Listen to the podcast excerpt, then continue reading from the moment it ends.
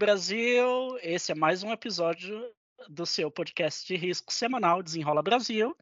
É, eu sou Humberto e eu tô de novo aqui com as meninas super poderosas do World Check. Oi, Laura, tudo bem? Oi, gente, tudo bem e vocês? Tudo bem também. Uh, gente, a Karina não está de novo aqui conosco, né? Eu espero que ela esteja no próximo. Uh, mas nós temos uma convidada muito especial que entende muito a respeito do tema que a gente vai estar discutindo hoje, que é a Ruth. Oi, Ruth, tudo bem? Oi, pessoal, tudo bem? Muito obrigada por me convidar para participar desse podcast maravilhoso. Estou muito animada de participar com vocês hoje. Só para me apresentar, né, para aqueles que não me conhecem, eu sou a gerente do, da equipe de especialistas do World Check a nível global. E antes eu trabalhei com essa galera aqui do Brasil por um ano e foi um prazer trabalhar com eles, pessoal muito competente e bem é, comprometido com, com o trabalho. E o tema de hoje é muito importante para mim. Eu tenho feito bastante é, conferências e webinars sobre esse assunto, então eu espero que eu possa participar e dar uma ideia legal aqui para vocês. Com certeza. Por isso que eu referi no começo as meninas super poderosas do World Check, que apesar de não ser a Karina, a Ruth é super poderosa também, que ela conhece bem do tema e é, ela está bem inteirada de realmente tudo que está acontecendo. Vocês Bom, variar, especialista, a gente... a gente trouxe especialista. É, a gente trouxe especialista, atendendo a pedidos. Bom, para variar, a gente vai falar de um tema uh, que não é fácil, né? Mas um tema aí de, de, de, uh, de grande apelo público. Né? E o tema de hoje é porque recentemente a deputada Erika Hilton protocolou na Câmara uma denúncia referente a trabalho escravo, né? onde funcionários de um festival de música foram supostamente submetidos a uma jornada degradante de trabalho. Né? E aí, é, por jornada degradante, a gente entende como trabalho escravo. Tá? Esse caso especificamente foi no Brasil, mas não foi o primeiro, né? e muito provavelmente também não vai ser o último.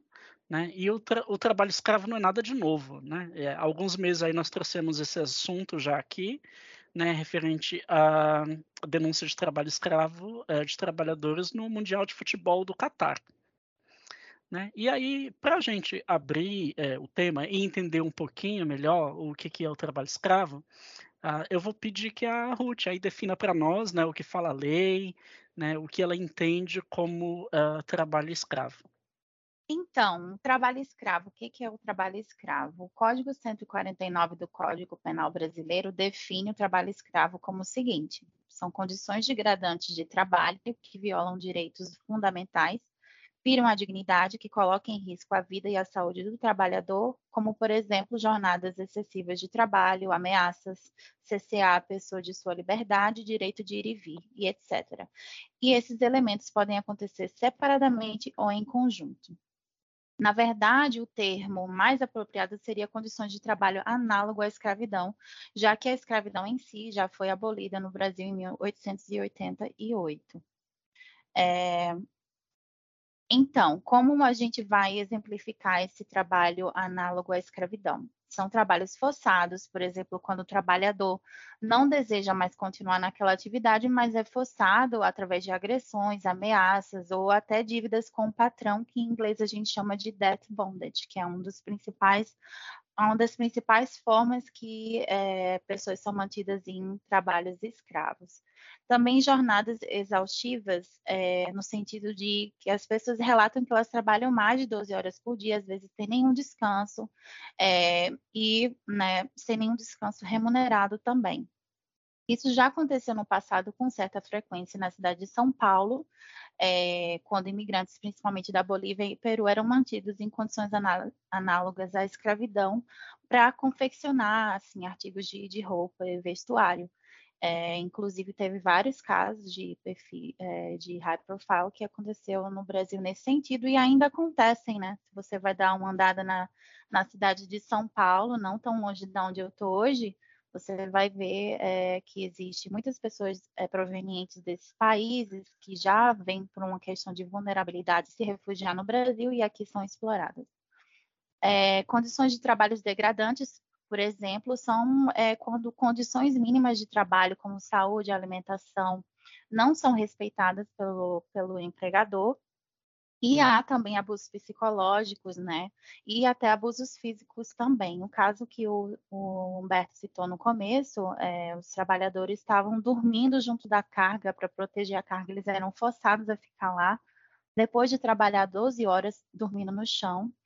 Então, esse tipo de, de condição de trabalho é uma condição análoga à escravidão. E a ONG Fashion Revolution informou recentemente que em uma matéria que saiu no Metrópolis que apenas 22% das marcas brasileiras ligadas à moda revelam dados de transparência no sentido de do, da, da, a respeito das condições de trabalho dos seus empregados. Na prática, isso quer dizer o seguinte: as empresas precisam cumprir com os níveis de transparência que o mercado da moda demanda, portanto, precisa informar como são essas condições de trabalho desses trabalhadores, se há exigência de horas extras, paus para o almoço e etc. Uh, Ruth, uh, Ruth, esses dados que, que, que, você trouxe, essas estatísticas, elas são muito importantes é, porque elas desenham uma figura, uh, na verdade, é, que nos leva a entender por que, que o trabalho escravo ocorre, né? Quais, quais, são as principais características que levam as pessoas a serem é, aliciadas ou escravizadas uh, uh, por outras pessoas. A gente já trouxe aqui no passado, né? É, não, não foi um podcast específico, não foi um episódio específico sobre o trabalho escravo, mas a gente é, falou sobre a Copa do Mundo no Catar e a gente acabou falando é, também das pessoas do Sudoeste Asiático que migraram né, ou foram aliciadas para o Catar, e aí elas uh, viviam em condições análogas à escravidão, né, como, por exemplo, jornadas excessivas, como você mencionou, o calor, é, condições sofríveis né, de trabalho e tudo mais. Tá? Ah, mas, mas por que que em pleno século XXI é, e isso ainda acontece? Né?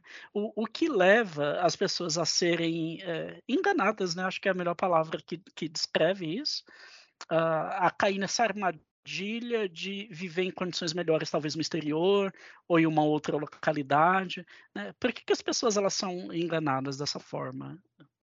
Obrigada, Humberto. Essa pergunta é muito relevante, né? Porque para essas pessoas chegarem a serem exploradas, existem, existem certas vulnerabilidades, né? Que levam essas pessoas a serem exploradas. Por exemplo, uma delas é a vulnerabilidade socioeconômica. As vítimas normalmente elas são pessoas desempregadas ou de baixa renda ou de baixa escolaridade, né? Muitas delas talvez só teve até o, o primeiro ou segundo grau, é, não tiveram né, oportunidade de estudar, algumas são analfabetas, e isso tem levado essas pessoas a procurarem né, ofertas de trabalho que às vezes parecem ser boas demais, mas na verdade são, estão ali para né, prendê-las num, numa condição de exploração.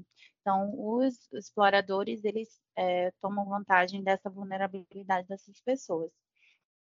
Para o aliciamento, por exemplo, é, para aliciamento de pessoas para rede de tráfico de pessoas, tem pessoas que são encarregadas de identificar essas vulnerabilidades, né, e aliciar essas pessoas que estão em condições vulneráveis. Elas oferecem passagens da entrada em documento, que na maioria das vezes são documentos falsos, é, providenciam né, acomodação até o destino, e uma vez que as pessoas chegam nesse lugar, elas percebem que as condições de trabalho que tinham sido prometidas para elas são bem diferentes, né? Elas também podem ser cobradas taxas exorbitantes pelo aliciador, que vai colocá-la numa situação de dívida, uma dívida que nunca se acaba e que continua sendo perpetuada pela exploração. É, e a, na maioria das vezes essa dívida é referente à passagem, acomodação, alimentação e se torna impagável, a pessoa totalmente presa assim, um ciclo sem fim. Eu tenho uma coisa para adicionar aí, é, que na verdade é uma pergunta que eu tenho nessa parte do aliciamento. As pessoas, quando elas são aliciadas, elas realmente, tipo assim, elas vão no engano total ou no engano parcial? Elas sabem que o trabalho não é lá aquilo tudo, mas na hora que chega lá, elas veem que o negócio, na verdade, é muito pior. Olha, Laura, pode acontecer das duas formas, né? Pode ser uma, uma uma oportunidade de trabalho completamente falsa, né? Que, por exemplo, uhum. a pessoa é, deu entrada para para ser recrutada para trabalhar como garçonete e explorada num trabalho sexual, né? Completamente diferente do que a pessoa tinha sido proposto a trabalhar. É, já é, na questão parcial é quando há algumas verdades nessa proposta de trabalho, mas as condições de trabalho não são condições legais, né, que são condições análogas à escravidão, ou é, né, os, o contrato em si não, não tem cláusulas que são beneficiais para a pessoa e para o empregado, mas são beneficiais apenas pra, para o empregador, né? Então pode acontecer das duas formas. Eu acho que só complementando aí um, um, um pouquinho da resposta da Ruth, essa pergunta foi realmente bem válida, Laura. Uh, e, eu acho que esse tipo de, de, aliciamento referente ao trabalho escravo, pelo menos eu me lembro de dois exemplos de maneira muito clara, uh, que às vezes a, a pessoa que é colocada nessa situação, ela até pode ter uma certa noção né, do que pode acontecer, mas uh, devido à promessa de viver em condições melhores ser tão tentadora, digamos assim, ela às vezes acaba pagando para ver e ela corre o risco. Né? Um exemplo que me vem à cabeça agora são as pessoas que imigram ilegalmente para os Estados Unidos, que elas atravessam o deserto e tudo, pagam coiotes, né, às vezes pagam fortunas, e elas sabem que existe todo um risco por trás, né, de atravessar o deserto, de ser pega, de ser presa, de ser morta, uh, mas a promessa de uma vida melhor é tão tentadora que ela, que ela paga para ver. É, a situação de vulnerabilidade Sim. é que dita o ritmo, né? Exato. Isso.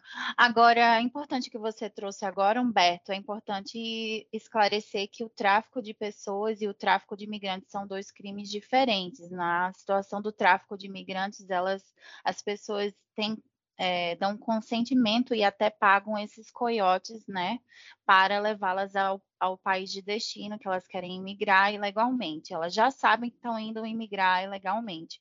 No entanto, o que acontece muito é que um, um caso de tráfico de imigrantes vai virar um caso de tráfico de pessoas, porque muitas das pessoas que estão migrando, elas não têm as condições para poder uhum. pagar esses coiotes. A, a, quantia é uma quantia, assim, em dólares, assim, milhares, entendeu? Então, uma pessoa normal, uma pessoa que está vindo de uma vulnerabilidade socioeconômica alta aqui no Brasil, não vai ter esse dinheiro para poder pagar esse coiote e é explorado quando chega no seu destino ou no caminho ao destino, né? Uhum. Então, é, apesar de serem crimes separados, na verdade, acontece muito que eles se encontram. Estão de mãos dadas. Isso, é, exato. É, exato é, andam de mãos dadas, exatamente isso que você falou, Laura. Até porque, assim, apesar de a natureza do crime ser um pouquinho diferente, quando essa pessoa chegar no destino, provavelmente ela vai trabalhar em condições análogas à escravidão ah. de qualquer forma.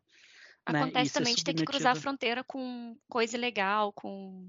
Enfim, né? É, exatamente. E um outro exemplo também é, talvez vocês não lembrem tanto, porque é mais dos anos 90, mas naquela época havia muitos casos de uh, tráfico de pessoas para fim de exploração sexual, né? Sim. Quando muitos travestis brasileiros uh, imigravam para a Itália e uhum. eram obrigadas a se prostituir e tinham passaportes retidos, e aí elas entravam numa dívida impagável com as cafetinas, e aí elas, enfim, acabavam não retornando ou fugindo, ou até mesmo morrendo né, no exterior. Sim, até porque esses aliciadores, esses traficantes também ameaçam a família dessas pessoas sendo traficadas. Então, isso tudo pode né, fazer com que a pessoa sendo traficada fique com as mãos atadas e né, não saia dessa condição, desse ciclo. Eu, eu lembro de um caso que estava fazendo uma vez que eram três meninas eram para ser enviadas para a Espanha uma delas desistiu, assim. No dia da viagem, duas foram enviadas. Uma semana depois, a terceira misteriosamente apareceu morta. Então, é, assim, é, eles prometem, eles cumprem. É. é. Terrível vamos, mesmo. Vamos, vamos voltar para o trabalho escravo. Sim, vamos voltar vamos, para o trabalho escravo. É, gente, eu quero só dar uns dados aqui para vocês, que é da Organização Internacional do Trabalho, né? É, e os últimos dados, recentemente, que foram liberados, apontam que há mais de 28 milhões de pessoas no mundo em condições de trabalho análogas à escravidão sendo que 18 milhões são crianças. Esse é um dado muito assustador, né, que a Organização Internacional do Trabalho liberou e existem mais de 50 milhões de pessoas vivendo na escravidão hoje no mundo. Então, não é um assunto do passado. A escravidão, apesar de ter sido abolida, continua sendo praticada de diferentes formas. E assim, o mapa da escravidão no Brasil mostra que entre 1995 a 2020, 55 mil trabalhadores foram resgatados da escravidão.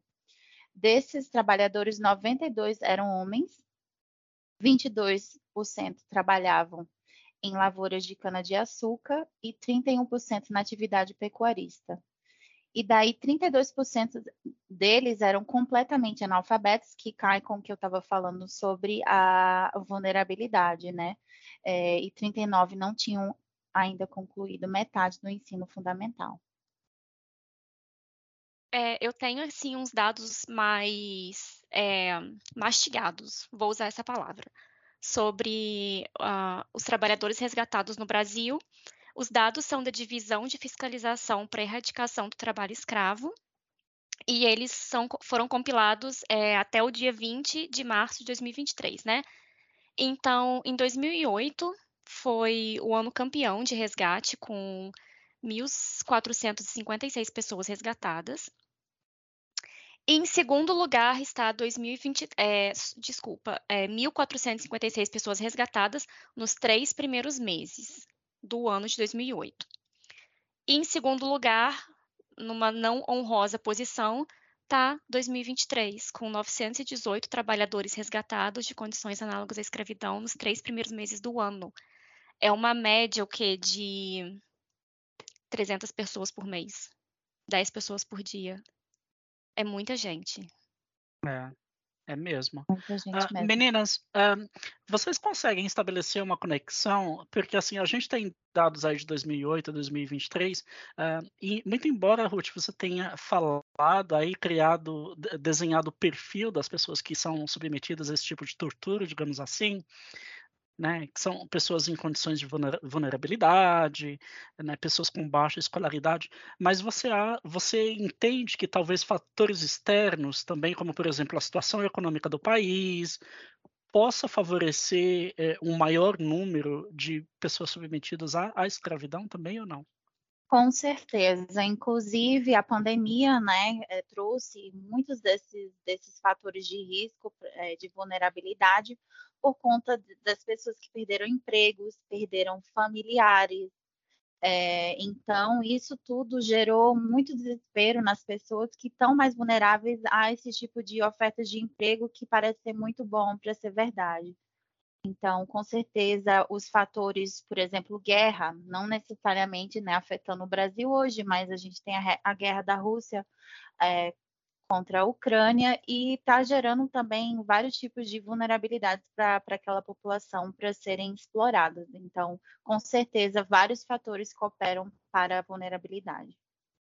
Eu tenho uma coisa para adicionar no que a Ruth falou, que é muito claro aqui no gráfico que eu tenho a diferença de resgate é, antes e depois da pandemia.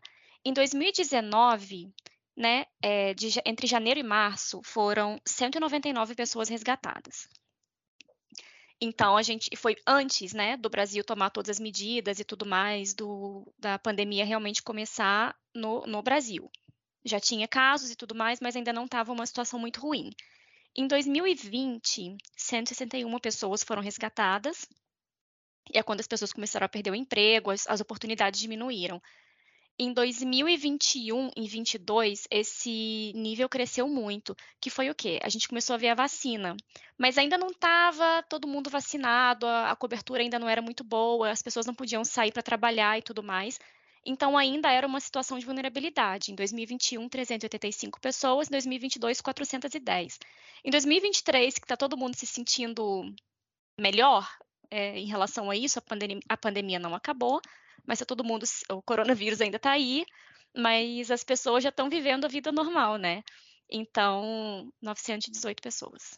É muita gente. É, é verdade. É, talvez tenha, tenha, tenha, um reflexo no, no cenário político atual, né? A gente está vivendo aí um, um, momento de transição no Brasil. Né? A gente sabe que os últimos quatro anos eles foram bem delicados.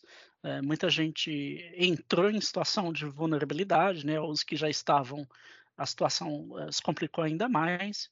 E eu acho que esse momento de transição, como a Ruth falou, ele é determinante para que as pessoas se encontrem nessa situação aí de, de, de perrengue, né, digamos assim. Uh, mas, meninas, uh, eu, eu queria partir para uma outra linha de raciocínio agora, né, porque a gente detalhou, exemplificou e tal, uh, por que ocorre o trabalho escravo, né, e o perfil dessas pessoas, uh, mas vamos, a gente pode terminar numa, numa, num cenário um pouco mais positivo, né? O, o que, que pode ser feito, por exemplo, para combater e mudar esse cenário que a gente que é real, que está aí, né? Que a gente, o Ministério Público do Trabalho, ele conduz ações de busca e apreensão e libertação né, desses trabalhadores nessas condições. E para eles é importante quantificar e identificar os empregados encontrados, e isso é para fim de demonstrar a magnitude da lesão perante o Poder Judiciário Trabalhista. O que o Poder Judiciário Trabalhista pode fazer depois disso, né? É, o Poder Judiciário Trabalhista ele pode celebrar um termo de compromisso de ajustamento de conduta. A empresa se compromete a não fazer isso de novo, geralmente paga multa rescisória, uma indenização, é, regulariza né, a, a situação daquele trabalhador perante a lei.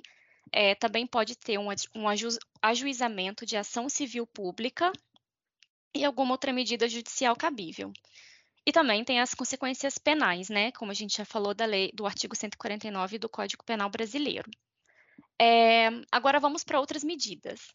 Em 1995, o presidente Fernando Henrique Cardoso criou o Grupo Especial de Fiscalização Móvel. Esse grupo é formado por auditores é, e fiscais do trabalho, agentes do Ministério Público do Trabalho, Polícia Federal, agente da Polícia Rodoviária Federal, agente do Ministério Público Federal e etc.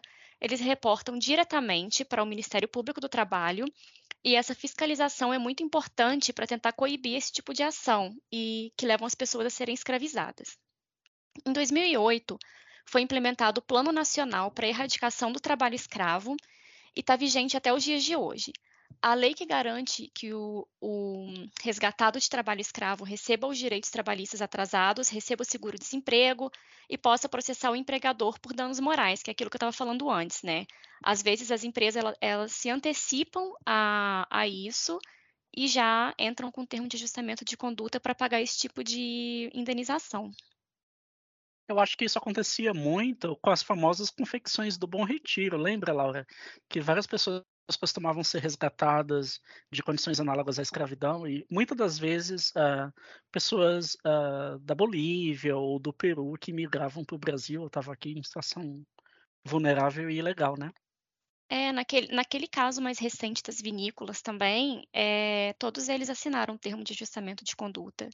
E é uma coisa que a gente cobre no WorldCheck, a gente adiciona os termos de ajustamento de conduta. É, e também tem a lista suja do trabalho escravo, que a gente que é muito importante citar, a gente também cobre. É considerada a característica mais forte e eficiente no combate e luta contra o trabalho escravo. É, nós no WorldCheck a gente cobre essa lista e a gente está sempre up to date com ela. Up to date é atualizado, isso. É, então, gente, tem o canal de denúncia também do, no site do governo, que é o CIT. Tem também o sistema de denúncias do DETRA. Denunciem. É, o engajamento da sociedade, cobra das suas marcas preferidas, mais transparência, não consumam produtos que são fabricados por pessoas em condições desumanas de empregabilidade. Sim, eu acho muito importante essa chamada que você deu, Laura, porque todos temos responsabilidade, né? A gente não pode jogar a culpa só no governo, só na polícia. A gente que mora aqui no, é, mora no Brasil ou em qualquer parte do mundo, se você vê alguma coisa que parece ser errado, denuncie, porque você não sabe que você pode estar salvando a vida de uma pessoa, né? É, não fique calado, existem canais para fazer essas denúncias, o Ministério Público do Trabalho leva essas denúncias a sério, como a Laura falou. E você, como consumidor, tem que ser um consumidor consciente, né? É muito importante a parte do consumidor também para colocar pressão nas marcas, né, que usam para que essas empresas façam toda a investigação na cadeia de suprimentos, que não é, por exemplo, no caso citado no começo da, da, do nosso podcast pelo Humberto, não foi é, a organização do, do evento, a empresa organizante do evento em si, que estava empregando né, é, empregados com, em condições análogas a escravos. Foi um terceirizado, uma empresa terceirizada né, que usou é, né, supostamente, esses empregados. Então, é, é, muito importante, não adianta falar, ah, não fui eu, né? Você tem responsabilidade como uma empresa de investigar a sua cadeia de suprimentos. E é, nós vemos muitos, é, muitas empresas, a, até a perfil internacional, né?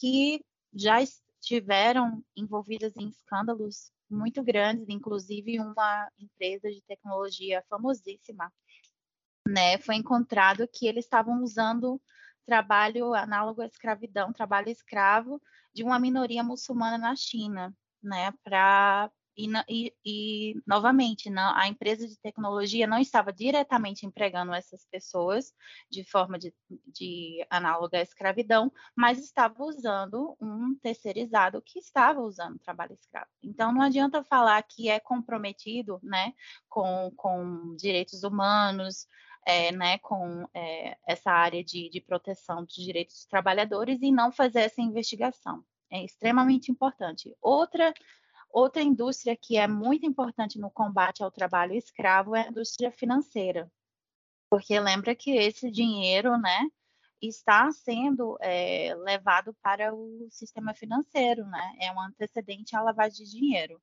Então, é super importante que você monitore aí os seus clientes, monitore a sua cadeira de suprimentos para poder é, combater o trabalho escravo. Acho muito importante é, isso que você falou, Ruth. É, quando a gente fala das grandes marcas, aí a maioria delas estão localizadas ou na Europa, nos Estados Unidos, e elas têm operações aí na Índia ou em Bangladesh. Obviamente que elas não contratam diretamente essas pessoas, elas sempre contam com obras terceirizadas e tudo mais, mas é preciso fiscalizar, né? Preciso aí estar tá de olho para evitar que esse tipo de ciclo vicioso se perpetue, né? E, e, e continue. Ah, tempo está curto, a gente está chegando aqui no final. É, queria ouvir as considerações finais de vocês, meninas. A mim é isso aí. É, todo mundo é responsável até que alguma coisa seja feita. Então, eu deixo essa chamada aí para os nossos ouvintes. O Tia Helena falou e disse. Realmente, todo mundo é responsável. É isso aí, gente. Obrigado, Ruth, pela participação. Realmente foi, foi muito rico ter você aqui conosco Obrigada, hoje. Ruth. Obrigado, Laura. Obrigada eu. É uma honra. É uma honra. Ela sempre dá uma aula, impressionante. Ela dá, gente. Não é à toa que ela é Eu aprendo com vocês. Eu aprendo com vocês todos os dias. Muito obrigada por ter me chamado, adorei. Obrigada. Obrigado, Ruth. Brasil. E até o Obrigada, próximo episódio. Gente. Fique ligado. Até. Desenrola Brasil.